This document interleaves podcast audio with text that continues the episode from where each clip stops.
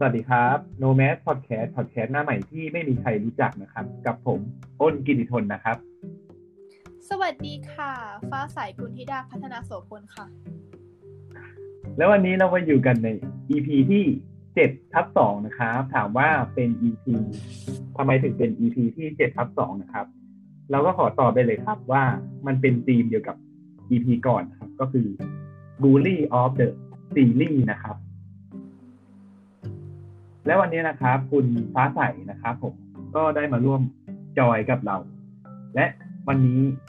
จะเป็นการเล่าประสบการณ์อีกเช่นเคยนะครับ จากคุณฟ้าใส ซึ่งตัวคุณฟ้าใสเนี่ยก็ได้เป็นหัวโจกในการาไปบูลลี่เพื่อนนะครับ เรื่องราวจะเป็นยังไงนั้น เรามาเริ่มกันเลยดีกว่าครับ คุณฟ้าใส ค่ะ ก็ ขอบอกเลยนะคะว่าปัจจุบันนี้ฟ้าใสไม่ทำแล้วนะคะ แต่อันนี้จะเป็นการเล่าย้อนอดีตประมาณ 5-6 ปีนะคะครับค่ะก็เริ่มมาจากเป็นเป็นเรื่องในห้องนะคะ ก็คือต้องเล่าก่อนว่าห้องฟ้าใสเนี่ยมีเพื่อนในกลุ่มนะคะ ประมาณ 6 คน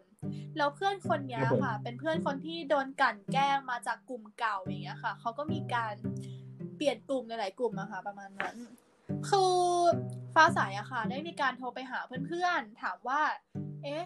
ทำไมพวกเราถึงแบบบูลลี่คนนี้จังเลยอะไรอย่างเงี้ย ก็คือได้เรื่องมาว่าเขาอะค่ะ เป็นคนที่แบบชอบจับมือควงแขนชอบยุ่งเรื่องส่วนตัว ชอบแบบมาถ่ายรูปแบบโคสอัพอะค่ะถ่ายรูปนั่งใกล้ๆประมาณนั้นนะคะ แล้วกลุ่มฟ้าใสเองเนี่ยก็แบบไม่ค่อยคุยกับเขาอะค่ะ แบบไม่อยากไม่อยากยุ่งด้วย เห็นว่าแบบเออเขาแบบลำปามเกินอะไรประมาณเนี้ยค่ะ ก็คือ กลุ่มฟ้าใสอะค่ะ มีหกคน แล้วเขาอะค่ะ เข้ามาเป็นคนที่เจ็ดวันนั้นเขาเข้ามานั่งกับฟ้าใสที่โรงอาหารค่ะ ทีนี้เขาก็เข้ามานั่งโดยที่กลุ่มฟ้าใสไม่คุยกับเขาเลยอะค่ะ อันเนี้ยฟ้าใสก็จำไม่ค่อยได้อะค่ะ แต่เนี้ยเพื่อนจะเล่ามาอีกทีหนึ่งว่าพวกเราไม่คุยกับเขาเลย คือหลังจากนั้นนะคะไม่นานพวกเราก็เริ่มมีการคุยกับเขาได้ๆอะค่ะ แล้วทีเนี้ยคือจะบอกว่าเขาเป็นคนที่ เวลาจะทานข้าวอะค่ะ ก็จะพูดว่าทานแล้วนะคะ ประมาณนี้ทำให้เพื่อนนะคะ คือปกติคนเขาก็จะไม่พูดกันว่าแบบทานแล้วนะคะ อย่างเงี้ยค่ะ คนก็จะแบบโอเค เริ่มกินอะไรอย่างเงี้ยค่ะ เวลาเขาทานข้าวอะค่ะเขาจะแบบมีความก้มต่ำแบบ น่าจะมีความเกาหลีญี่ปุ่น อย่างนี้ป่ะคะแบบที่แบบกินใกล้ๆอะค่ะ เพื่อแบบความอร่อย แต่อันนี้คือแบบคนไทยอะค่ะ ฝั่งฟ้าใสเองก็แบบ ก็ไม่ได้อะไรนะคะ แต่แค่ไม่ค่อยชอบ อันนี้เท่าไหร่ ครับ ต่อมานะคะ ก็เคยไปค่ายค่ะ ไปค่ายค่ายหนึ่งที่ตอนนั้นกลุ่มฟ้าใสไปสี่คน และมีเขาเป็นคนที่ห้าค่ะ คือตอนนั้นเราอยู่กันเป็นห้าคนแล้วแล้วมีอาจารย์อะเขาก็ถามว่า เนี่ย มีใครมีกลุ่มสี่คนไหม จะได้แยกไปอยู่อีกบ้านหนึ่ง ซึ่งกลุ่มฟ้าใสเองอะ ก็ยกมือ แล้วก็บอกว่า โอเค พวกหนูกลุ่มสี่คนค่ะ ซึ่งทิ้งเขาอะอยู่คนเดียวกับเพื่อนกลุ่มอื่นอะไรอย่างเงี้ยค่ะ ซึ่งอันนี้ก็ครับตอนนั้นก็เพื่อนคนเนี้ยค่ะ ก็ไม่ได้พูดอะไรนะคะ ก็เขาก็ ไม่ได้พูดอะไรแต่ตอนนั้นก็เราก็ลืมลืมเรื่องนี้ไปค่ะ ต่อมามีวีรกรรมอีกอันหนึงก็คือ พวกเราวิ่งหนีเขา ค่ะ ตอนนั้น วันกีฬาสีค่ะ ฟ้าใสอยู่กับเพื่อนที่ตึกตึกหนึ่งค่ะ แล้วตอนนั้นเห็นเพื่อนคนนี้เขาแบบไม่ได้สนใจพวกเราเท่าไหร่ ฟ้าใสก็เลยบอกกับเพื่อนว่า ทุกคนแบ่งกันสองสองสองแล้ววิ่งแยกย้ายไปคนละตึก แล้วทุกคนก็วิ่งไปคนละตึกเลยค่ะ แล้วก็มาเจอกันที่ ตึกตึกหนึ่งเป็นอีกตึกหนึ่งไปเลยนะคะเขาเรียกตรงนั้นว่าสวนพฤกษศาสตร์ค่ะ ซึ่งเราเป็นนั่งอยู่ตรงนั้น แล้วเพื่อนคนเนี้ยก็โทรตามว่าแบบอยู่ไหนกันอะไรอย่างเงี้ยค่ะ ซึ่งพวกเราอะ ก็บอกบอกไปว่า เออ ไม่บอกหรอกว่าอยู่ไหน อะไรอย่างเงี้ยค่ะ ก็คือแบบไปแกล้งเขาอะไรอย่างเงี้ยค่ะ จนเขาว่าร้องไห้ เพื่อนคนเนี้ยร้องไห้ทุกวันเลยนะคะ ตั้งแต่รู้จักกันมา แต่พอดีฟ้าใสอะค่ะ ไม่ได้ ไม่ได้สนิทกับเพื่อนคนนี้มาก ก็เลยไม่รู้ว่าเพื่อนอะร้องไห้บ่อยแค่ไหนอะไรประมาณนี้ค่ะ ทีนี้ก็มีอีกเรื่องหนึ่งครับอันนี้เป็นเรื่องแบบใหญ่มาก เพราะว่าอันเนี้ยมีเพื่อนอีกกลุ่มหนึ่งมาเคลียร์ให้ค่ะ วันนั้นเป็นวันถ่ายรูปวันปัดฉิมค่ะ ซึ่งกลุ่มของฟ้าใสเองอะอยู่กันมาหกคนตั้งแต่ไหนแต่ไรอยู่แล้ว ซึ่งเพื่อนคนเนี้ยจะมาถ่ายรูปเป็นคนที่เจ็ดด้วย คืออันเนี้ยกลุ่มฟ้าใสอะก็ไม่อยากให้เขามาถ่ายรูปด้วยอะค่ะ ก็เลยปฏิเสธไปว่าแบบขอไม่ถ่ายด้วยได้ไหมอะไรอย่างเงี้ยค่ะแล้วเขาอะก็ไปร้องไห้เพราะไม่ไม่มีเพื่อนกลุ่มไหนอะจะให้เขาไปถ่ายด้วยอย่างเงี้ยค่ะ จนแบบมีเพื่อนอีกกลุ่มหครันึ่บงก็มาแบบเฮ้ยให้เขาเข้าไปหน่อยเลยค่ะ จนกลุ่มฟ้าใสก็เลยมีรูปปัดฉิมเจ็ดคนค่ะ ตอนนั้นครับประมาณนี้ค่ะ ที่เคยไปกลันแกล้งคนอื่นมา และนี่ก็เป็นอ่าตัวอย่างของผู้ผู้ที่ไปบูลลี่คนอื่นนะครับ ซึ่งท่านผู้ฟังอาจจะฟังแล้วอาจจะไม่เข้าใจนะครับ แต่แต่ว่า ก็เราก็อาจจะเข้าใจในมุมของตัวฟ้าใสด้วยนะครับผมค่ะซึ่งตอนนี้ฟ้าใสก็ได้เปลี่ยนแปลงตัวเองแล้วเนาะกับกลุ่มเพื่อนก็ทำให้มีความคิดที่เป็นผู้ใหญ่มากขึ้น อะไรอย่างเงี้ยใช่ค่ะ อันนี้ก็เป็นบทเรียนของฟ้าใสเหมือนกันนะคะ ที่แบบทุกๆวันนี้ฟ้าใสก็มาพูดกับเพื่อนอยู่อะค่ะ ว่าแบบถ้าย้อนกลับไปก็คงไม่ทำอะค่ะ เพราะไม่รู้ว่าตอนนั้นที่ทำอะมันคือเรื่องใหญ่ สิ่งที่เราคิดอะค่ะ ก็คือการแบบแกล้งเล่นอย่างเงี้ยค่ะ เราคิดว่ามันคือการเล่น ซึ่งเราไม่คิดว่ามันกระทบจิตใจคนอื่นนะคะถ้าย้อนกลับไปได้ฟ้าใสก็คงไม่ทำอะค่ะครับก็ก็การบูลลี่เนี่ยมันก็จะมีผลเกี่ยวกับอ่า กระทบทางจิตใจกับผู้ที่โดนถูกกันแกงนะครับผมและในเบรกหน้ามาพบกับเรื่องของอ้นนะครับ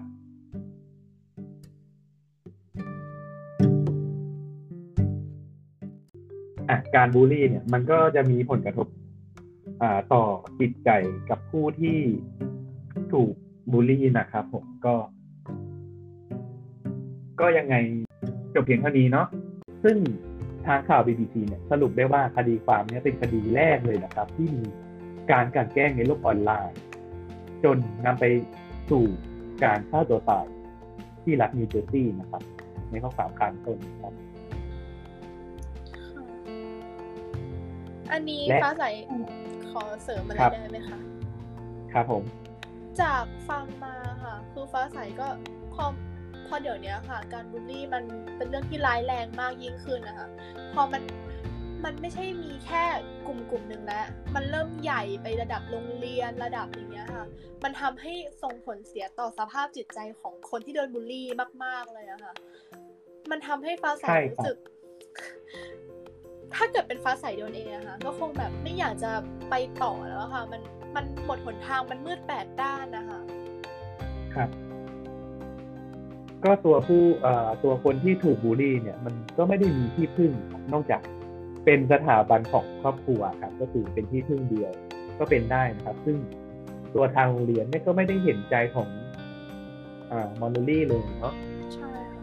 และและและอย่างสุดท้ายเนี่ยอ่าคุณนาเตียวเนี่ยคุณทนายเนี่ยกล่าวว่าครอบครัวของอ่าครอบครัวกรอกแมนเนี่ย ได้แจ้งให้ทราบว่าพวกเขาเนี่ย จะฟ้องร้องกับ กลุ่มเด็กที่กันแกล้งมอนลี่ด้วยครับ แล้วข่าวก็มีเท่านี้เลยครับ คือข่าวจบมาเท่านี้จริงๆซึ่งไม่ได้มีมูลอะไรต่อครับ เราก็จะเห็นได้ว่าาการที่เราไปทำร้ายคนอื่น หรือว่ากันแกล้งคนอื่น ทั้งการส่งข้อความหรือการทำร้ายทางร่างกาย ก็ดีนะครับ ก็มันเป็นสิ่งที่ไม่ได้มีประโยชน์กับตัวเองหรือกับ ผู้ที่ถูกแกล้งเลยนะครับผมซึ่งก็อยากให้ทุกคนเนี่ย ในสังคมเนี่ยเราช่วยกันเป็นหูเป็นตาสักนิดนึงนะครับาจากการโดนบูลลี่นะครับผมก็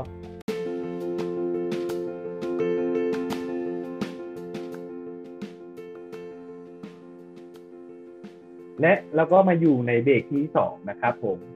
จะเป็นเรื่องของอ้นนะครับ ซึ่งวันนี้เนี่ยครับ คุณฟ้าใสผมได้เตรียมเรื่อง จาก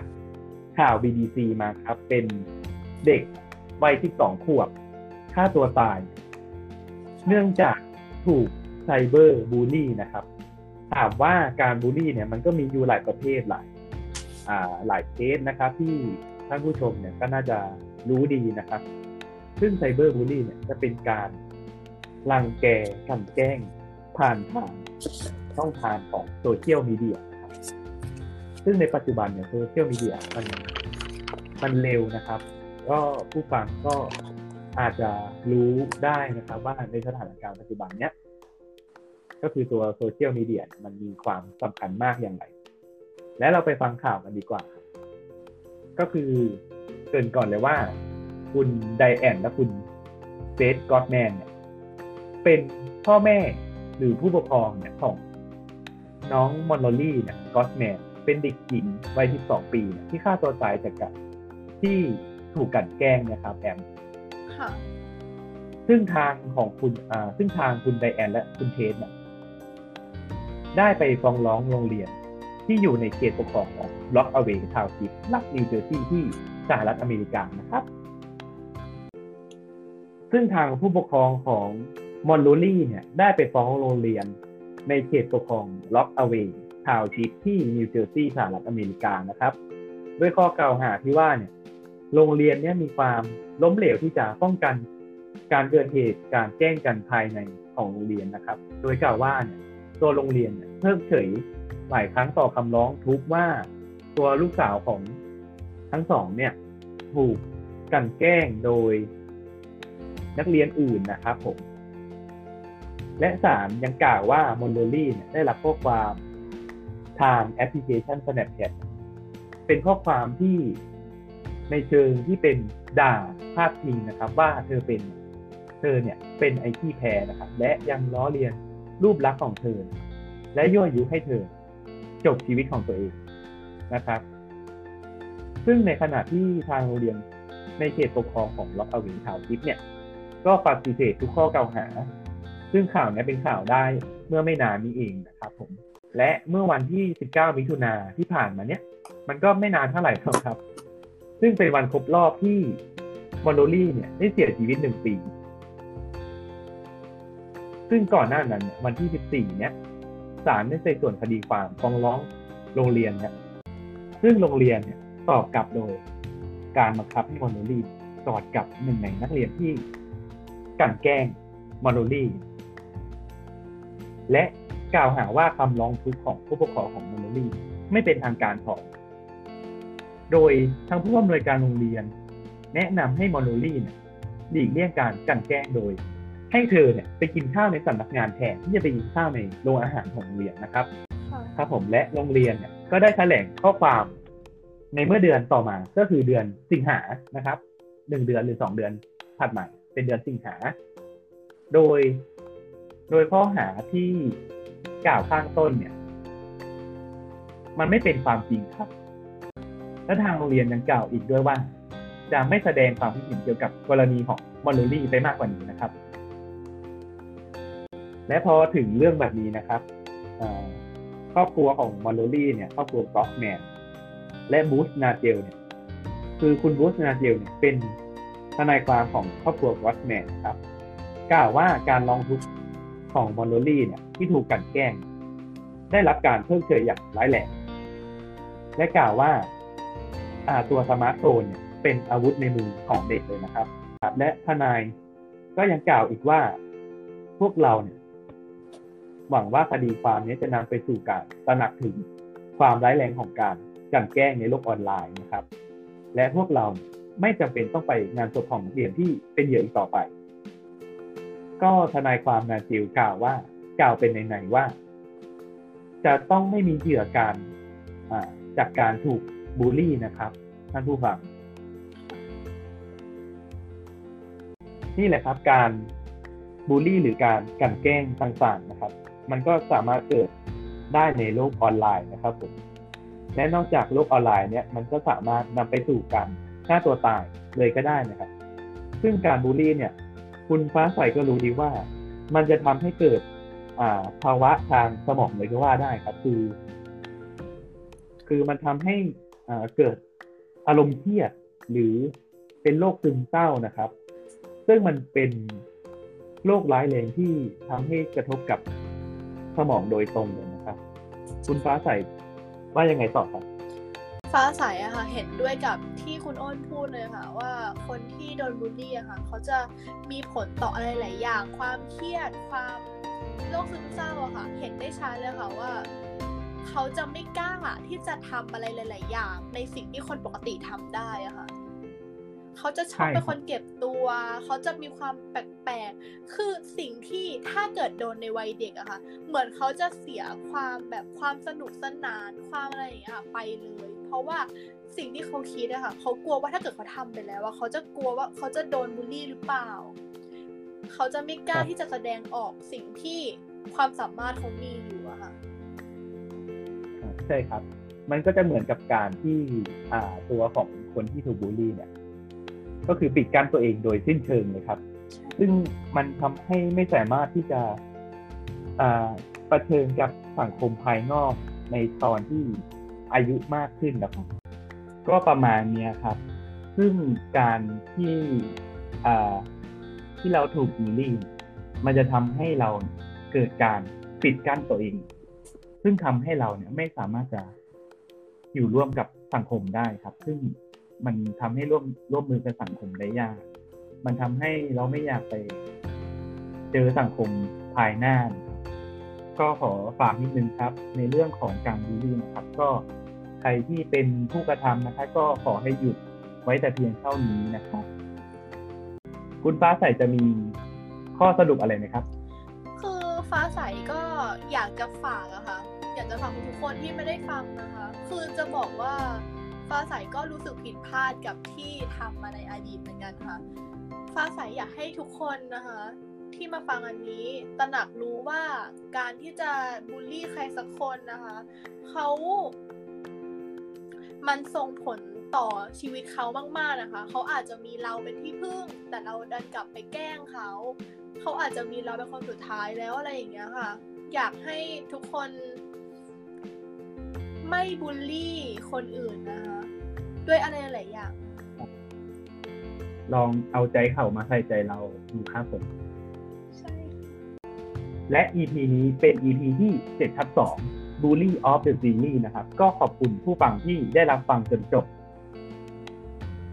และอย่าลืมติดตามฟัง EP ต่อๆไปใน Nomad Podcast ของเรานะครับ สามารถรับชมได้ในเว็บไซต์หรือแอปพลิเคชัน anchor.fm ได้เลยนะครับ หรือติดตามฟังที่ Spotify โดยค้นหาชื่อ Nomad Podcast นะครับ